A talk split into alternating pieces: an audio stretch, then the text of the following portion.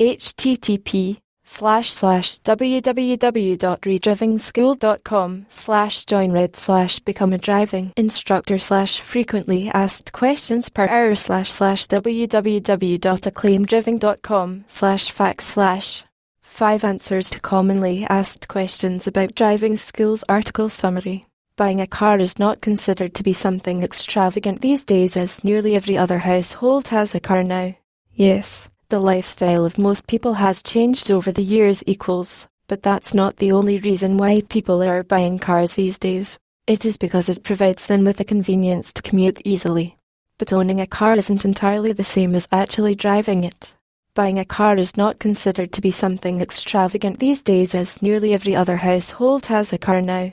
Yes, the lifestyle of most people has changed over the years equals, but that's not the only reason why people are buying cars these days. It is because it provides them with the convenience to commute easily.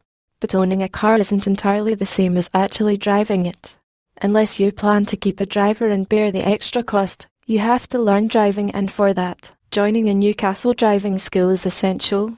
Before you can even think about driving to work or going to weekend trips, you need to learn how to drive and that too from experts but joining a driving school in Newcastle Driving School is unlike joining a regular school, which is why you might have certain inhabitations and queries about it.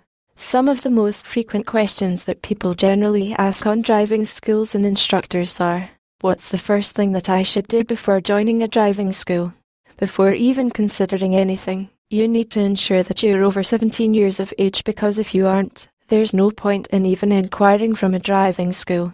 Most driving schools at least the reputed ones, We'll never enroll a student if he slash she isn't old enough. Can I train near my house? Well, that depends on the driving school you go to. If you join a school that's in your locality, of course, they are going to give the training at a location which is convenient for you. But if you join a school that's far from your locality, surely the instructors are not going to come near your house all the way to give training.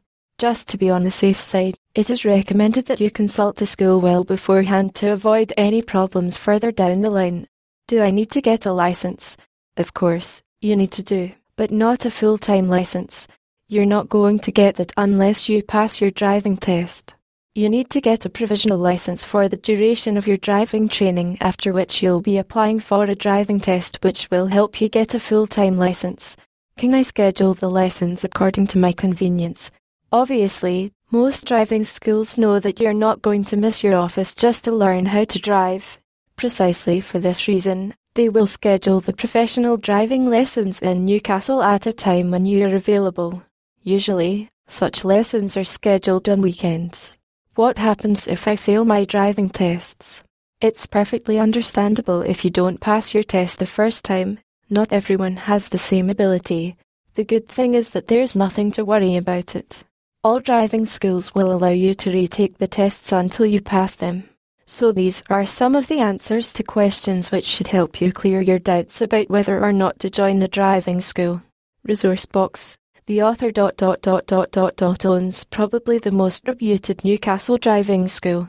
If you're looking to take driving lessons in Newcastle, he can certainly help you out.